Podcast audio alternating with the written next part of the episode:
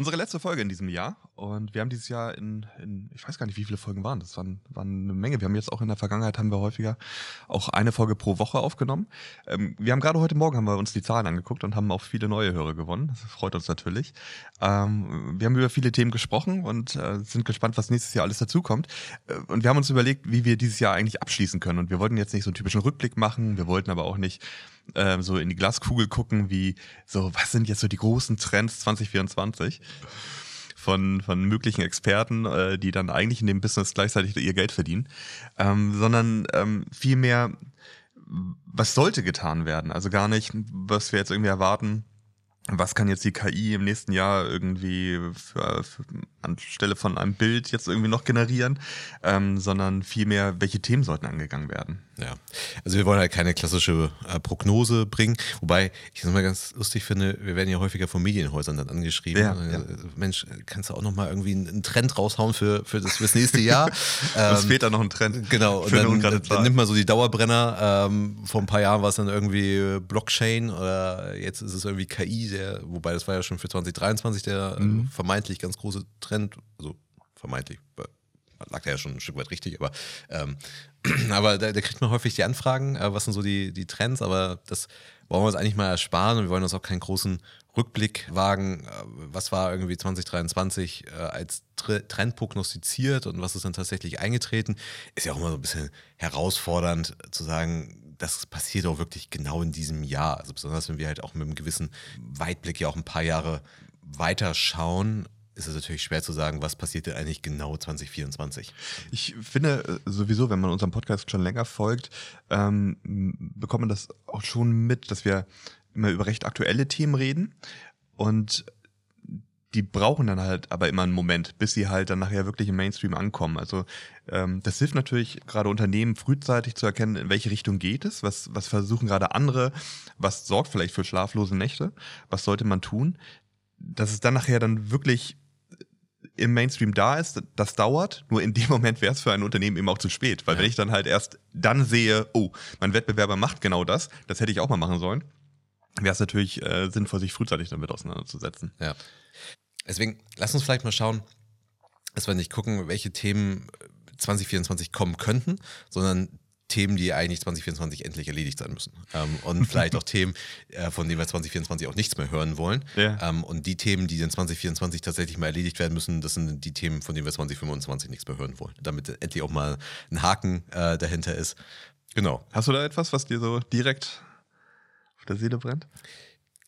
Ja, also wir können ja mal mit einem Thema starten, was auch in den letzten Podcast-Episoden immer mal wieder aufgeflammt ist, ähm, wo wir auch schon mal länger drüber gesprochen haben, und zwar Excel-Listen wir reden ja mit unseren Kunden grundsätzlich ja in so zwei groben Bereichen. Das eine sind so digitale Geschäftsmodelle und das andere ist halt Digitalisierung, Automatisierung von Geschäftsprozessen. Und da merken wir doch immer noch, dass heute immer noch sehr, sehr viel Excel-Listen, mhm, teilweise ja. in Milliardenkonzernen äh, bewegt werden und sehr viel relevante Entscheidungen ähm, auf Basis dieser Excel-Listen getroffen werden. Dass mhm. wirklich komplette Konzerne mit Excel-Listen geführt werden. Milliardenkonzerne. Strategische Entscheidungen ja. sind aus operatives Geschäft, es ist, ist, ist so viel in Excel abgebildet. Mhm. Und ich glaube, das ist ein Thema, wir können heute eher nicht sagen, das wollen wir 2024 nicht mehr hören, aber das ist ein Thema, wo ich sagen würde, also, wenn das heute immer noch Anwendung findet, das muss 2024 definitiv erledigt werden. Ja. Also erledigt ja. im Sinne von abgeschafft werden und in, in solide ähm, und zukunftsgerichtete Softwarelösungen überführt werden. Richtig, genau. Also da wollen wir auch nicht falsch verstanden werden. Es geht nicht darum, Excel abzuschaffen, sondern es geht halt eigentlich darum, in den Momenten zu unterscheiden, brauche ich halt eine professionelle Lösung oder, oder ist das, was ich dort in Excel mache, ist, ist das so sinnvoll, sondern eher zu schauen, okay, kann ich nicht auch viel mehr rausholen, wenn ich halt auf eine professionelle Lösung oder eine individuelle Lösung gehe, oder? Und da kommen wir so ein bisschen zu, zu meinem Thema hin, ähm, was ich so für das nächste Jahr sehe, dass ich nicht weiterhin an so einem Workaround baue. Und weil das ist für mich so ein Thema, wir sehen halt extrem viel, dass Unternehmen, Mitarbeiter in Unternehmen immer noch sich irgendwie so Brücken bauen, Workarounds bauen, Tools irgendwie so einsetzen, damit ich mein Ziel zwar erreiche, auch wenn das nicht so perfekt ist. Also klar bekomme ich mit dem Feuerzeug eine Bierflasche auf, das ist schon klar. Aber ich kann natürlich das viel. Geht auch mit dem iPhone. geht auch mit dem iPhone. Also ich, ich schaffe es, meine, meine Aufgabe zu erledigen, aber mich einfach dort viel mehr zu professionalisieren und auch zu erkennen, ich habe ich kann einfach mehr erreichen, wenn ich mich stärker professionalisiere. Also ja. es wird sehr viel gefrickelt. Das wird auch das wissen auch viele Mitarbeiter. Das bekommen wir bei unseren Kunden mit. Die Mitarbeiter wissen, was sie da machen, ist aufwendig und das ist ein Hin und Her kopiere und dann nochmal eine editiere und Wobei wir dann vielleicht das so in zwei Bereiche aufteilen müssen, weil ich glaube, es ist schon wichtig, weiterhin Workarounds zu bauen, mal etwas auszuprobieren. Also genau, ja. über das Auszuprobieren und darüber würde ich auch noch sprechen gleich. Also genau, da sind wir überhaupt nicht gegen, ganz im genau. Gegenteil. Ja, ja. So, äh, uns geht es ja wirklich darum, dass halt über, über sehr viele Jahre hinweg Softwarelösungen oder generell Lösungen eingesetzt werden, die einfach nicht für ihren Anwendungsfall gemacht sind oder halt einfach nicht mehr State of the Art sind, längst ja, überholt ja, sind. Und ja. mit längst meine ich nicht irgendwie seit 2017, sondern eher so seit 97 überholt sind.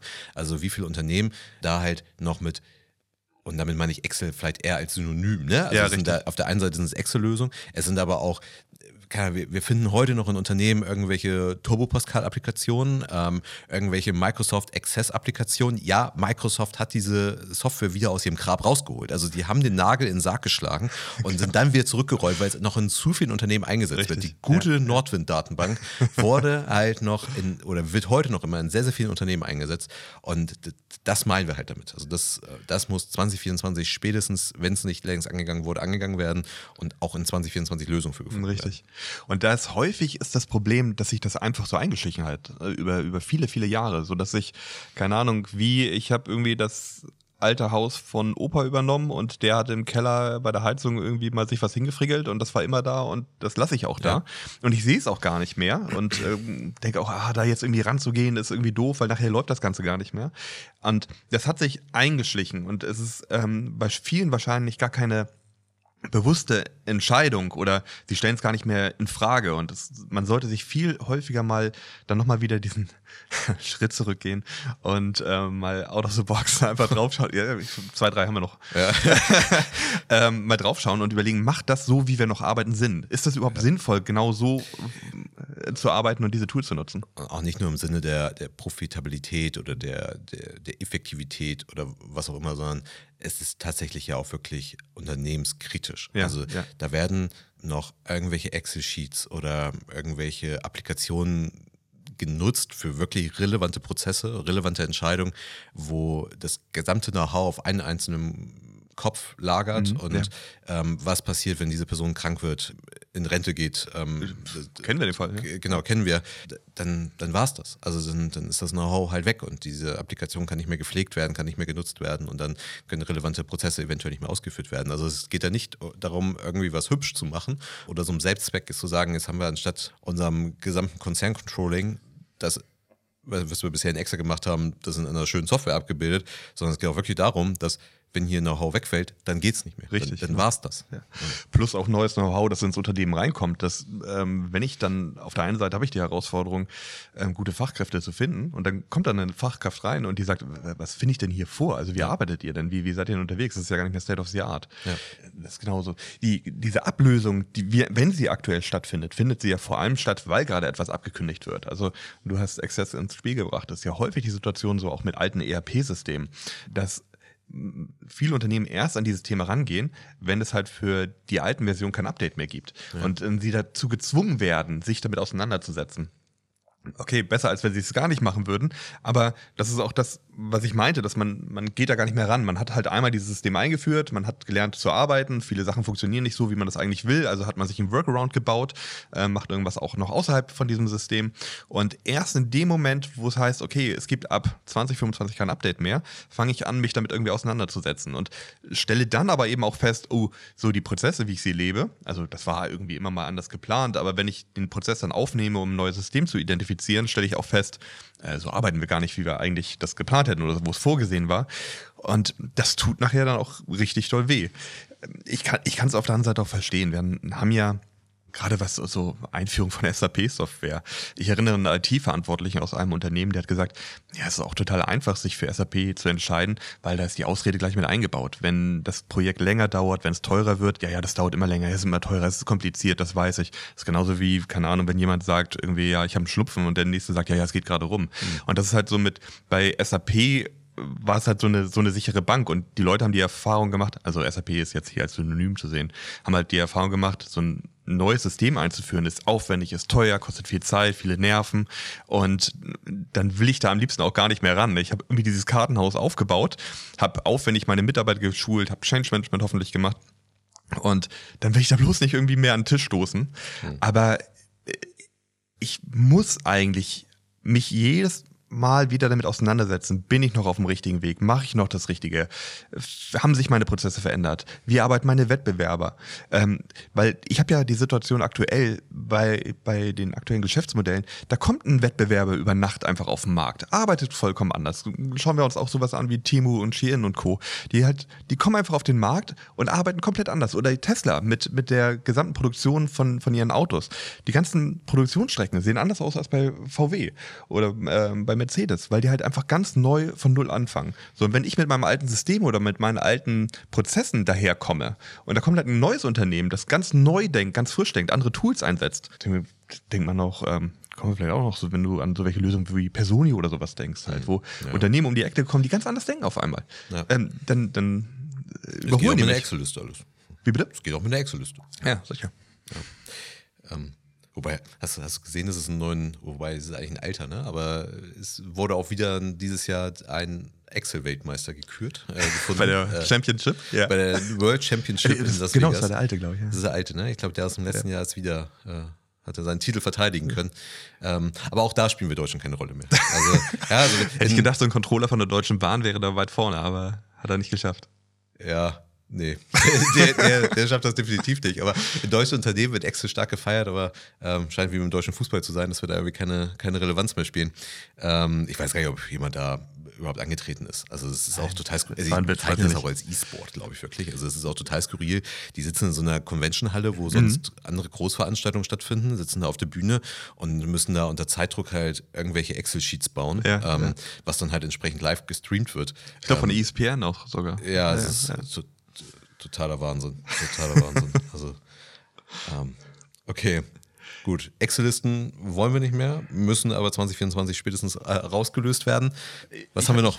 Äh, du hast es ja gerade eben auch angesprochen im Zuge von Excel, dass einfach dieses Ausprobieren unglaublich wichtig ist. Und ich denke, das ist halt wirklich ein Thema, um jetzt auch gleich diese Floskel hier reinzubringen und von dir darüber ausgelacht zu werden. Einfach diesen, okay, ich sag's, diesen Mut aufzubringen, sich auszuprobieren und ähm, ja, wirklich zu experimentieren. Ich glaube, das ist halt ganz, ganz wichtig. Also nicht diese sichere Bank zu spielen. Es ist es ist wirklich, es ist so eine ganz schlimme LinkedIn-Floskel eigentlich.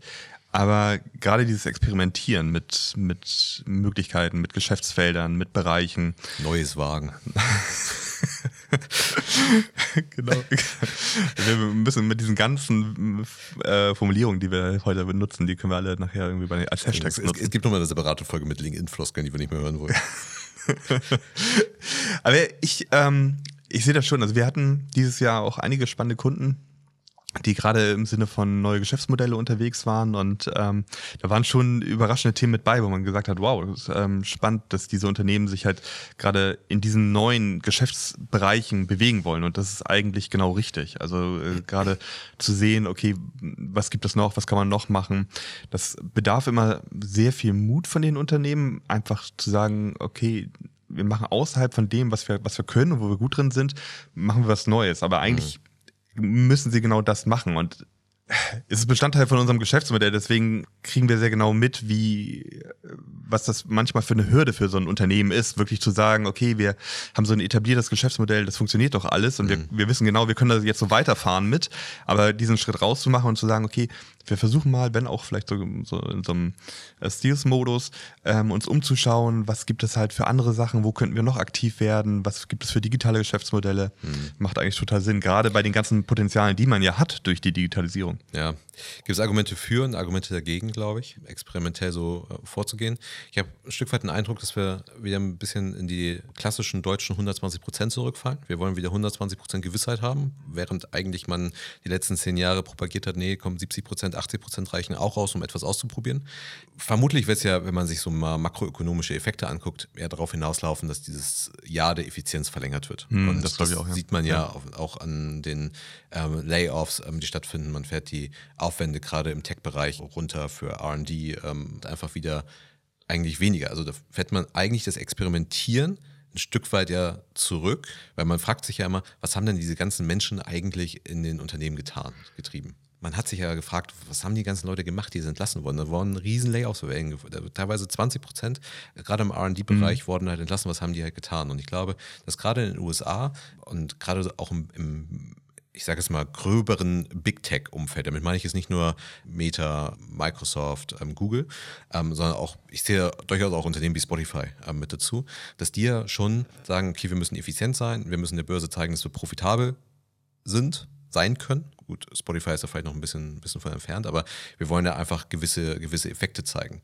So, und da ist halt die Frage, kann ich mir halt auch als deutsches, europäisches Unternehmen, auch im Mittelstand, kann ich mir jetzt halt das Experimentieren, das Entwickeln, das Forschen noch leisten, wenn schon die Großen es nicht mehr tun, sondern kann ich halt sagen, okay, das ist halt entweder das Argument dagegen, es nicht mehr zu tun, wobei ich immer noch auch unterscheiden würde zwischen, ich entwickle mein Produkt weiter und bin mir sehr wohl darüber bewusst, was ich tue, zu ich weiß eigentlich nicht, was ich tue, ich will es aber mal ausprobieren, Ja, ob das ja. funktionieren kann. Ich glaube, das sind zwei unterschiedliche Paar Schuhe. So, und du sagst ja, es muss 2024 mehr gewagt werden, ja, man muss sich mehr trauen, auch Wege einzuschlagen, wo ich mir nicht sicher bin, dass es halt funktionieren kann. Gut, sicher bin ich mir eigentlich nie, aber das ist ja die Aussage dahinter. Und ich glaube, das sind zwei unterschiedliche Paar Schuhe.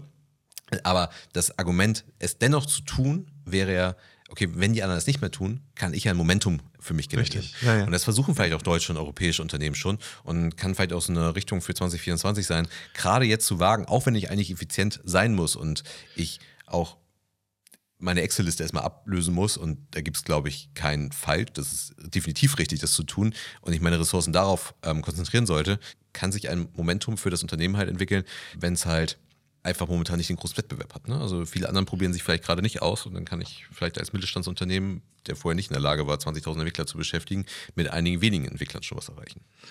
Ja, ich sehe, ich, ich weiß, was du meinst. Ähm, bei, den, bei den Layoffs bin ich mir ein bisschen unsicher, weil sie einfach im Rahmen von während der Corona-Zeit wie so ein Schwamm halt alle Mitarbeiter vom Markt aufgesaugt haben und jetzt vielleicht so in die Situation kommen zu sagen, okay, wo wir effizienter sein wollen, wen brauchen wir denn wirklich noch? Also Ja, also äh, richtig, aber dennoch werden sie ja, wenn die ja irgendwas getan haben und die werden sehr viel entwickelt, geforscht, versucht, ausprobiert Ja, haben ja. Ne, in der Zeit, äh, wo sie Deswegen, da waren. genau. Äh, Also und gleichzeitig würde ich sagen, dass man, ähm, dass man schon ausprobieren sollte, aber natürlich schon versuchen sollte, das Richtige auszuprobieren. Das kann man natürlich schauen, wann, dass ich früh genug sonst auch die Reißleine ziehe oder dass ich halt sage, ich mache halt ein paar kleine Experimente, ich, ich mache entsprechende Studien. Wie weit treibe ich dieses Experimentieren? Also vielleicht lasse ich auch früh genug los. Vielleicht sage ich auch einfach mal, okay, ich, ähm, ich probiere was entsprechendes aus und lasse es dann halt auch einfach wieder. Also frühzeitig auch zu sagen, ich lasse es wieder. Wir hatten das irgendwie in einer der letzten Folgen, ich weiß nicht mehr genau das Beispiel, aber da war es auch, wo wir sagten, okay, da hat ein Unternehmen, hat etwas einfach ausprobiert, hat nicht geklappt, ein paar Monate später einfach für eingeklappt. Und ich glaube, auch, auch das ist vollkommen okay. Auch mit dem, dass man halt sagt, okay, wir probieren das jetzt aus und wenn es nicht klappt, dann lassen wir es halt einfach wieder. Und ähm, wie gesagt, man kann es eben auch ja in einem gewissen geschützten Raum, in einer Sandbox, im Steals-Modus einfach machen, wo der eigene Name ja von draußen vielleicht noch nicht mal irgendwie dran klebt. Ja. Ähm, einfach damit man aktiv wird. Thema ausprobieren. Schauen wir uns mal die fetteste Sau an, die das Dorf getrieben wurde dieses Jahr, äh, KI. Hier ist auf 2024, was muss dringend passieren? Ich glaube, es wurde viel probiert in 2023 ähm, im, im Bereich KI. Nur wenige Unternehmen haben für sich halt irgendwie eine rote Linie entwickeln können.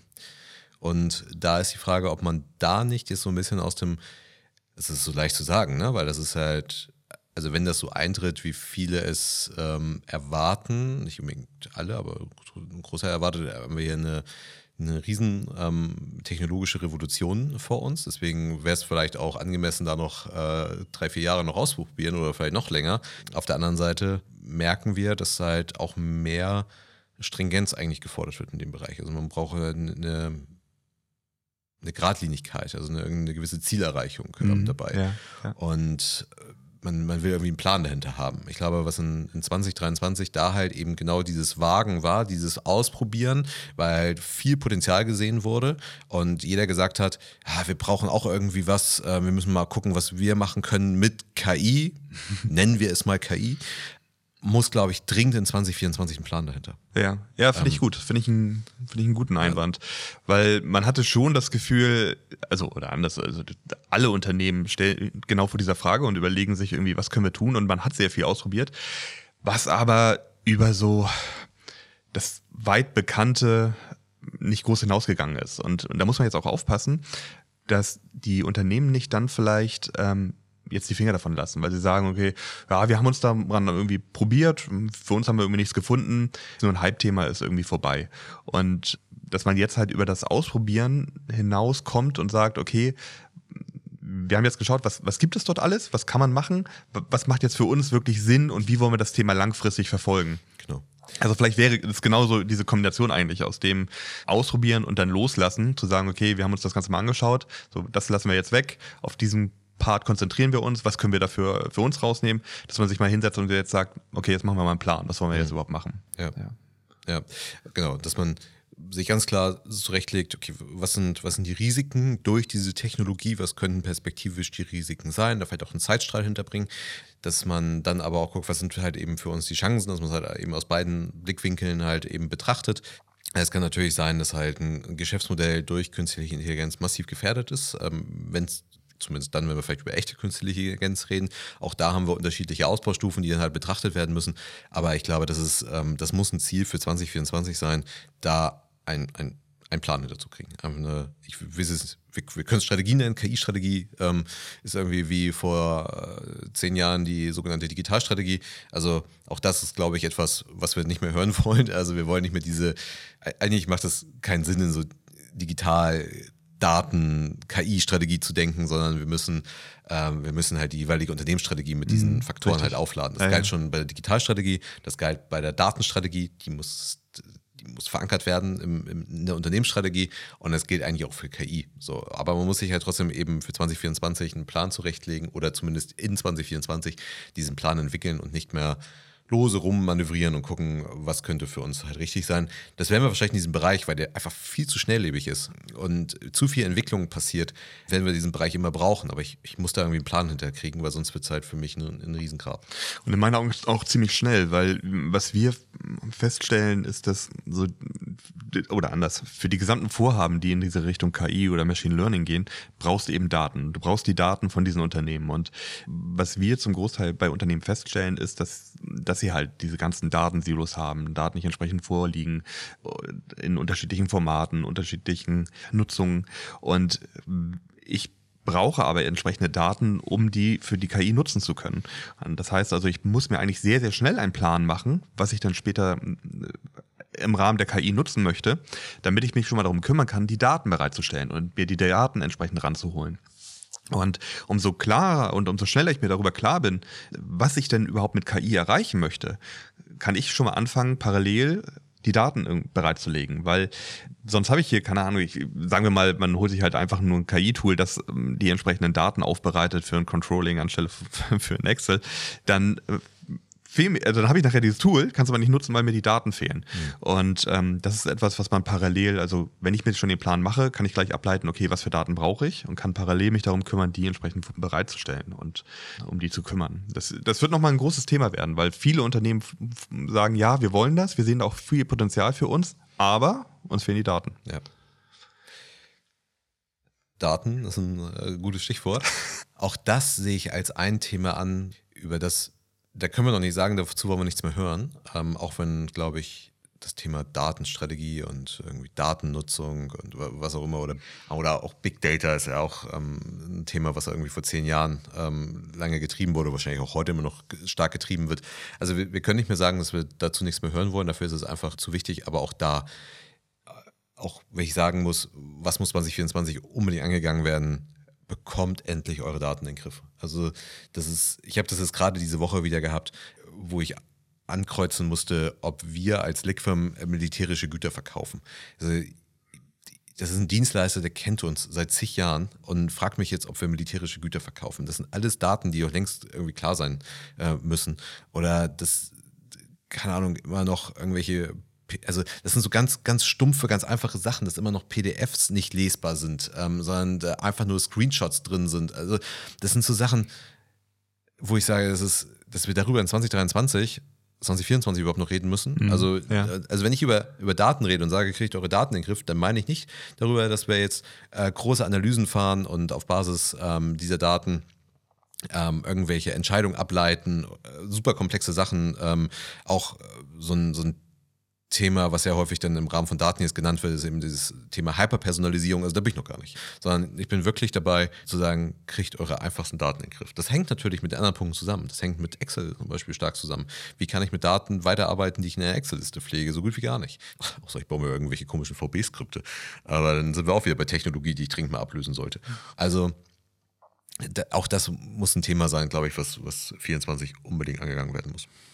Ja, ich bin absolut deiner Meinung. Also, und ich glaube, wenn du das Thema auch noch weiter treibst und über Daten äh, sprichst, was, was man ja auch, was ja so ein Trend war vor ein paar Jahren, du hattest das ganz einleitend auch gesagt, war ja das gesamte Thema Blockchain, wo dann irgendwie auch jeder äh, mindestens genauso gehypt wie KI damals und jemand, der sagt, okay, das wird irgendwie alles revolutionieren und äh, alle Unternehmen brauchen irgendwie äh, nachher müssen Blockchain nutzen und es gab bei LinkedIn die entsprechenden Coaches dafür.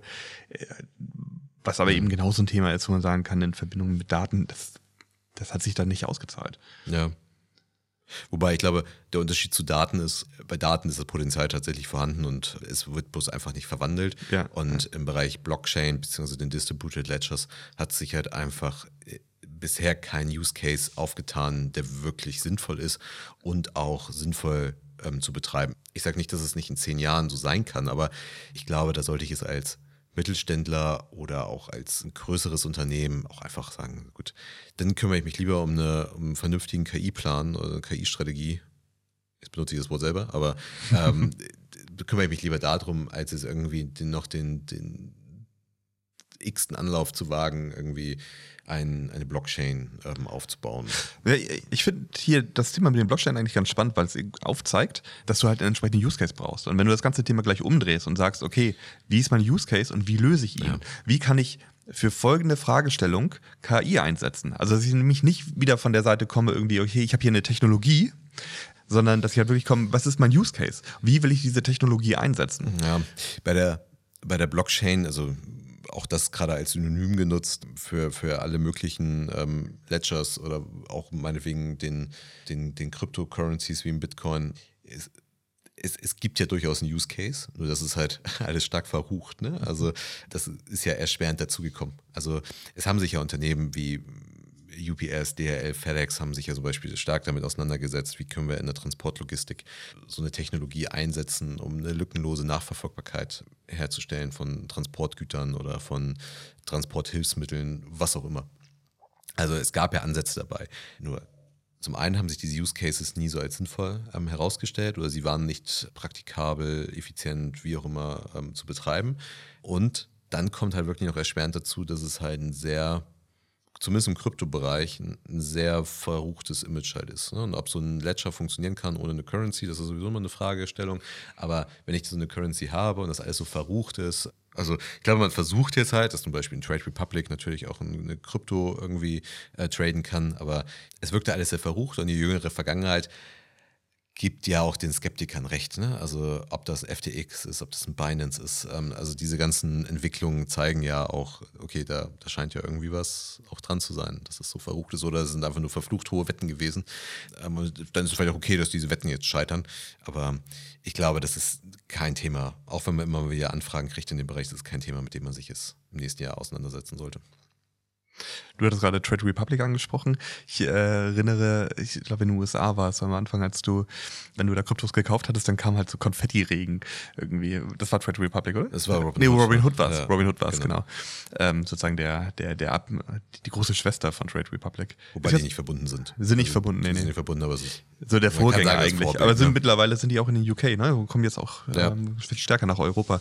Aber genau, die hatten das damals, als du dann, ähm, als du Kryptos gekauft hast, dann kam so ein Konfetti-Regen schwierigen. Und, und die mussten das wieder rausnehmen, weil es einfach ein zu starker Gamification-Ansatz war. Wobei, das war nicht nur bei Kryptos so, das war auch bei ETFs so. Also man hat halt, okay. man hat halt zu viel Konfetti für, äh, als, als Belohnung sozusagen für, für sein Trade genau. regnen lassen. Äh, so, so in dem Sinne muss ich auch gerade daran denken, an die, wir hatten ja über Shein und Co. gesprochen, die auch sehr, sehr, oder Temu auch, die sehr, sehr viel Gamification eingesetzt haben. Aber worauf ich hinaus wollte, war, dass, dass diese Form der UX also man sieht das bei diesen neuen Anbietern, den Neo-Brokern und auch N26 hatten wir auch in der Vergangenheit drüber gesprochen, dass halt die UX einfach viel einfacher, übersichtlicher, leichter, angenehmer zu benutzen ist. Und das ist einfach auch ein Thema, du hattest vorhin die PDFs angesprochen, was wir auch einfach nicht mehr sehen können. Dass, dass einfach eine schlechte UX, die es dem Nutzer einfach unglaublich schwer macht und er sich selber fragt, warum ist das so? Warum ist das, also warum werde ich auch daran gehindert, das Produkt ordentlich zu nutzen? Mhm. Und das sieht man natürlich besonders stark auch im B2B-Segment oder überhaupt im Business-Segment, wo halt Mitarbeiter vor ähm, Tools sitzen, die einfach echt 2000er sind. Ja, ich glaube auch, das ist ein Thema, was, was unbedingt jetzt äh, mal gelöst werden muss. Also wir haben auf der einen Seite viele Applikationen, viele Anbieter, die sehr, sehr viel in UX investieren. Ja. Wobei ich glaube, auch da sind wir ja lange Zeit auch schon über das Experimentieren hinaus. Wir wissen ja eigentlich, wie etwas aussehen muss. Es entwickelt sich natürlich auch immer wieder neue Möglichkeiten, aber da sind wir schon über eine Experimentierphase hinaus. So, und was wir dann immer wieder sehen, ist, dass halt eben, wie du sagst, im Businessbereich man anscheinend glaubt, dass alles, was ich so an Bedürfnissen habe im B2C-Segment, ich mit der mit überschreitender Türschwelle in ein Unternehmen irgendwie ablege. Oder vielleicht mit überschreitende Schwelle in mein Homeoffice. Also auf einmal habe ich eben nicht mehr die, den, den Anspruch, dass ich eine ansprechende Oberfläche habe. Und wenn ich mir dann halt eben B2B-Handelsunternehmen anschaue, ähm, wie die ihre Webshops betreiben, die die, die aussehen irgendwie wie so eine BTX-Applikation Anfang der 90er von der Telekom. Ne? Also dann denke ich so, was, was macht ihr da eigentlich? Und das ist auch, dass man dann wir begleiten ja auch viele Kunden in Evaluierungsprozessen. Also jetzt ähm, nicht im Sinne von irgendwie Capterra oder OMR Reviews, wo man mal kurz schaut, ähm, wie wird denn diese Software gerankt, sondern wo es wirklich darum geht, komplexe Anforderungskataloge zu erarbeiten und eben diese mit dem Markt abzugleichen und halt einen geeigneten Anbieter zu finden. Und da sind wir natürlich gerade im B2B-Bereich viel unterwegs. Und ähm, also B2B meine ich, wo denn anschließend die Software ja auch von von Unternehmen bedient wird, also wo ein Unternehmen für ein Unternehmen eine Software bereitstellt. Und wenn ich dann schon zig Applikationen habe, nee, das ist etwas, das musst du da machen, das kannst du nicht da machen. Dann sieht aber in der Software die, die Oberfläche ganz anders aus als in der anderen Software. Weil ich denke, das, das, also warum? Also ich verstehe, dass gewisse Businessprozesse natürlich komplexer sind als so klassische B2C-Prozesse einer, einer Bank, einer, ähm, eines, eines E-Commercers. Also das ist natürlich alles relativ einfach, wobei das bei einer Bank vielleicht auch nicht mehr unbedingt gegeben ist. Aber das ist ungleich komplexer im, ähm, im B2B-Feld und aber trotzdem muss es besser gehen. Also ja. und das ist auch endlich also etwas, was es betrifft nicht unbedingt nur UX, sondern na doch schon, aber wahrscheinlich ist es noch viel, viel mehr dabei. Aber diese, diese Business-Applikation, auch das muss, ich weiß nicht, das, das muss aber unbedingt gelöst werden, wie auch immer eine Lösung da aussehen kann. Absolut, sehe ich ganz genauso. Das, das ist ja auch die Grundlage von der Digitalisierung. Also die Gesellschaft lernt halt einfach neue Technologie einzusetzen und verändert sich. Und die, die Gesellschaft ist absolut digitalisiert und die nutzt halt Spotify und Amazon, obwohl Amazon vielleicht von der UX das auch nicht so das beste Beispiel ist, äh, Netflix und Tinder und Co. So, und dann im B2B-Umfeld, wenn sie dann zur Arbeit kommen, haben sie wirklich richtige Schrottoberflächen. Und anstelle dort genauso den Nutzer mitzunehmen, der, der ist schon eigentlich viel, viel weiter. Äh, in seiner täglichen Nutzung lernt er halt ständig mit, mit neuen Tools umzugehen ja. und kommt dann aber halt zurück und verwendet eine Oberfläche, die, die absolut schlecht ist. Ja. Kommt auch wieder passend zu dem Thema ganz am Anfang. Also entsprechend jetzt nicht mit Workarounds zu arbeiten, sondern halt gleich zielgerichtet entsprechende Lösungen anzubieten. Ja. Absolut wichtiger Punkt. Ja. Also man kann natürlich mit einer Google-Form testen, aber das ist dann auch, ja, sagen wir mal suboptimal. Wo ich da, du, du hattest das mit der Evaluierung angesprochen, das, wir machen das ja häufiger. Was ich dafür eine Herausforderung sehe, ist, dass gerade natürlich bei diesen großen Anbietern von, von Lösungen steckt ein unglaublich starker Marketingapparat und Vertriebsapparat mhm. dahinter. Und ähm, dann, wenn nachher ein, ein, ein smartes, junges, innovatives B2B-Unternehmen versucht halt mit seinen Tools zu überzeugen, hat es natürlich schon eine gewisse Herausforderung, bei diesem sehr, sehr starken Vertriebsapparat dagegen anzukommen. Und ich, ich habe so manche Evaluierungen erlebt, wo, wo es wirklich Hanebüchen war, was dort alles versprochen wurde. Ja. Und man weiß, wenn es später nachher an die Implementierung geht, dann funktioniert davon gar nichts. Und das heißt, ja, das war nachher die Vertriebsabteilung, die hat uns mhm. das verkauft irgendwie mhm. und ja, jetzt müssen wir hier das Customizing machen. Das ist natürlich aufwendiger. Das dauert nachher fünfmal so lange. Wir, hier auch hier schließt sich der Kreis äh, zu der Implementierung von großen ERP-Lösungen. Das, das ist natürlich eine große Herausforderung, ähm, die richtige Software für mich zu wählen, wenn ich halt so starken Vertrieb einfach mit dabei habe. Das sind ja auch Lösungen, die kosten ja hunderte, tausende Euros. Ja. Und da wird entsprechend viel ja, ähm, Druck aufgebaut. Ja. Also natürlich klar, es ist UX auch nicht überall im B2C-Bereich gut ist. Ne? Also da gibt es halt unheimlich viele ähm, Beispiele, wo es auch einfach nicht gut gelöst ist und wo die Kunden dennoch mit zurechtkommen. Und das ist dann auch vielleicht eine Abwägung des Budgets.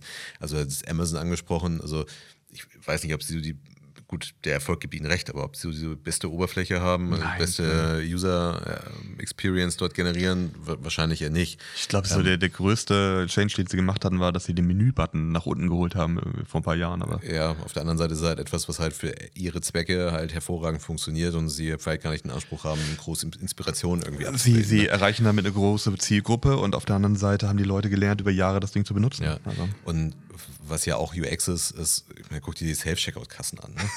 also ähm, wir sagen ja schon lange, dass das ja auch eine Übergangstechnologie ist, bis ich die Produkte einfach nur selber aus dem Regal nehme und nicht mehr diese Kassen halt aufsuchen muss. Aber ja, aber Übergangslösung. Also ich erinnere noch, ich habe damals bei Media Saturn Projekt gehabt. Da hatten die damals 2008 hatten die, äh, die so ein Pilotprojekt dort gehabt in Ingolstadt und 2009 hat äh, Ikea deutschlandweit die Self-Checkout-Kassen eingeführt. 2009. Die so. haben sich aber mittlerweile weiterentwickelt zumindest. Also ja. Die haben jetzt einen Self-Scan, also du musst nicht mehr, mehr an die Kasse. Ist natürlich vielleicht auch schwer, das irgendwie das Billigregal im Hochregal zu identifizieren, was du rausgenommen hast. Aber ich glaube halt, das, warum soll ich in einen Lebensmittelmarkt gehen und mich noch an eine Kasse anstellen? Also das, ist, das zeigt uns ja Amazon, wie es halt funktionieren kann. Ähm, deswegen glaube ich, ist es Übergangstechnologie, auch wenn vielleicht Übergang ein dehnbarer Begriff ist. Ich, es hat sich da in letzter Zeit ja einiges getan. Also ich hatte zum Beispiel Decathlon ist da recht weit oder äh, das Wall Street Journal hatte über diesen einen, ähm, ich weiß nicht welches Geschäft das war, das war ein Shoppinggeschäft in, in San Francisco gesprochen. Die nutzen jetzt halt viel stärker RFID-Chips. Die waren ja vor, ich weiß noch, als wir damals, ja, ja ich weiß, du das ist auch ein Thema, was wir hören wollen. nee, glaub, wir haben, wir haben was mit RFID. Als wir damals das Edeka-Projekt hatten, glaube ich, mit RFID-Chips, da glaube ich, lagen die noch bei 60 Cent oder sowas. Mittlerweile kostet so ein RFID-Chip nur noch 4 Cent. Und damals ist sowas komplett, ähm, wurde nicht in Betracht gezogen, weil die viel zu teuer waren. Aber Decathlon und auch dieser äh, Klamottenladen, also ich komme nicht auf den Namen, ist mit so einem roten Logo, äh, gibt es auch in Hamburg. Die haben, verwenden halt kleine RFID-Chips und beim Self-Checkout, du wirst es halt einfach nur in eine Kiste und die Dinger werden gelesen und fertig. Du musst nicht scannen oder sonst irgendwas. Du brauchst nicht einzeln scannen, du brauchst nicht wiegen oder so, ja. sondern das Ding, du wirfst einfach nur die ganzen Klamotten oder eben bei Decathlon auch keine Ahnung, dein Schnorchel oder deine Hantel, wirst du in so eine Kiste, automatisch steht sofort der Preis, kannst bezahlen und fertig. Mhm. Aber da stehen, glaube ich, doch die Unternehmen sich selber im Weg. Also Amazon hat ja schon sein Sortiment und besonders seine Preisstruktur halt vereinfacht. Für, sagen wir es mal, Sensor und Kamera ja. unterstützten Checkout.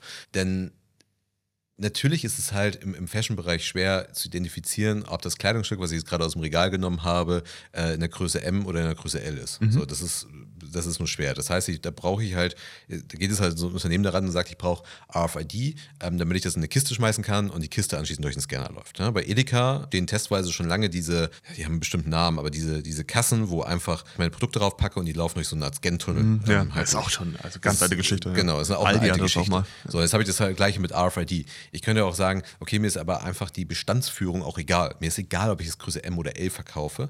Ja, irgendwie muss ich nachbestellen, aber für den Checkout ist mir das halt egal. Also deswegen frage ich mich, ob die Unternehmen sich nicht auch einfach selber im Weg stehen und sagen, ja, aber wir müssen doch unterscheiden zwischen M und L. Ja, müsst ihr das? Oder kriegt ihr das nicht auch irgendwie anders mhm. halt hin? Mhm.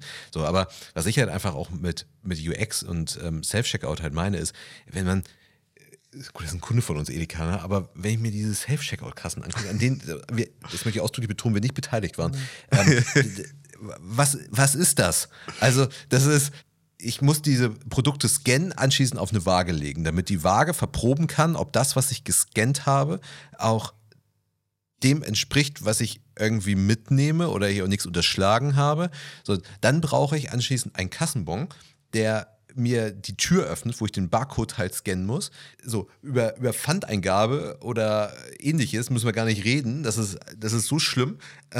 Und dann hat mich letztens noch so eine Mitarbeiterin dort angeflaumt, die gesagt hat, ja, sie kriegen aber zwei Kassenbons und diesen einen, den müssen sie hier in die Box legen.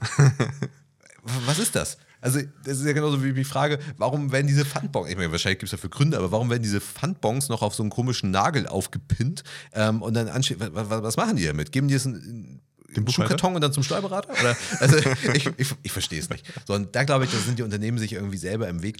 Ja, du, du, siehst es ja auch, ich weiß ja, über welchen Edeka du da gerade sprichst und äh, du siehst ja, dass dann die Self-Checkout-Kassen nicht entsprechend genutzt werden. Genau. Also die sind dann leer genau. und äh, die Leute stehen dann halt in langen Schlangen, stehen sie ähm, an, der, an der normalen Kasse, weil sie einfach gelernt haben, dass es Schrott ist, dass es nicht ordentlich funktioniert. Genau. Das ist, ist so und ich glaube, da ist Ikea einfach auch so von der Mentalität her auch einfach ein Stück weiter, dass sie sagen, naja, wir überwachen schon noch unsere Self-Checkout-Kassen oder Express-Checkout, wie sie da heißen.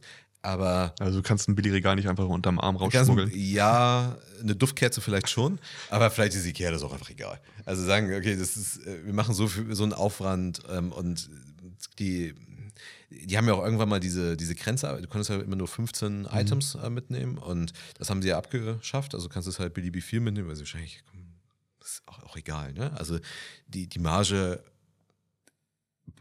auf einer Duftkerze ist so hoch, dass wir sowieso vor Lachen nicht in Schlaf finden, äh, dann sollen doch da irgendwie zehn Duftkerzen am Tag verloren gehen. Also das ist dann auch egal. Ja. Also es ist ja gerade ein Problem in den USA, dass viele Self-Checkout-Systeme werden wieder zurückgerollt, weil eben zu viel Schwund einfach da ist und auch viele von den Kunden es lieber mögen, persönlich bedient zu werden. Wir haben ja aber im Vergleich dazu in Deutschland einfach das Problem, dass es schwer ist, Kassiererinnen und Kassierer zu finden.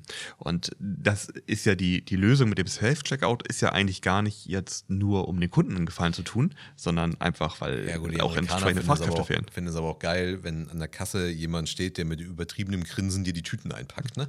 Also die haben da vielleicht noch andere Bindung an den Kassierer. Wobei das auch schon, ich glaube, hat, hat Walmart noch Kassen? Äh, ja, glaub, ja, es gibt einzelne, es gibt schon Märkte, die einfach nur noch auf Self-Checkout setzen. Na, also ich erinnere, jetzt den letzten, den ich gesehen hatte, der hatte wirklich ungelogen 30 Self-Checkout-Kassen, aber und vier noch äh, mit Personen, ja. äh, die besetzt sind, ja. ja. Aber 30 zu 4 und bei diesen Vieren, glaube ich, saßen auch nur zwei Leute. Also ähm, das ist natürlich dann aber auch, wenn du gewohnt bist, das zu benutzen und das, und das auch funktioniert, dann ist ja auch alles fein. Mhm. Also, vor allem bei 30 Kassen, das ist ja so eine große Menge, da musst du auch nicht lange warten. Das ist dann halt ja. ey, schneller. Und dann resultiert natürlich so ein Thema drauf, da muss ich mich fragen, also ist das überhaupt der richtige Weg oder wäre das Budget nicht irgendwie sinnvoller genutzt. Ne? Also wir haben jetzt diesen Effekt. Entschuldige, ganz kurz, weil ganz, ganz klar, also diese Self-Checkout-Kassen sind nämlich unglaublich teuer. Also das ist, das Budget könnte man wirklich anders einsetzen. Ja, und das ist vielleicht noch so ein Thema, was man vielleicht so abschließend für 24 noch mitnehmen kann, dass man sich einfach gucken muss, dass man sich halt angucken muss, wo setze ich das halt, das Budget halt ein. Auf der einen Seite sagen wir zwar, wir wollen ausprobieren, auf der anderen Seite brauchen wir eine gewisse Effizienz, aber dann muss ich mir halt, wenn die wirtschaftliche Lage so ist, wie sie halt ist, auch eben schauen, okay, wo ist das Budget halt sinnvoll eingesetzt? Und dann ist es vielleicht eben an dieser Kasse nicht sinnvoll eingesetzt, weil ich halt nochmal 50 Prozent mehr Budget benötige, um es richtig zu machen, um es gut zu machen.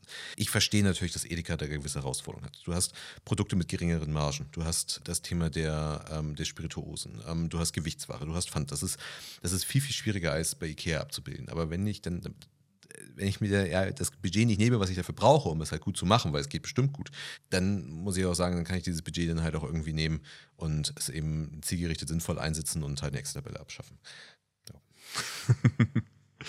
Wir sind gespannt, was nächstes Jahr alles kommt, welche Themen angegangen werden.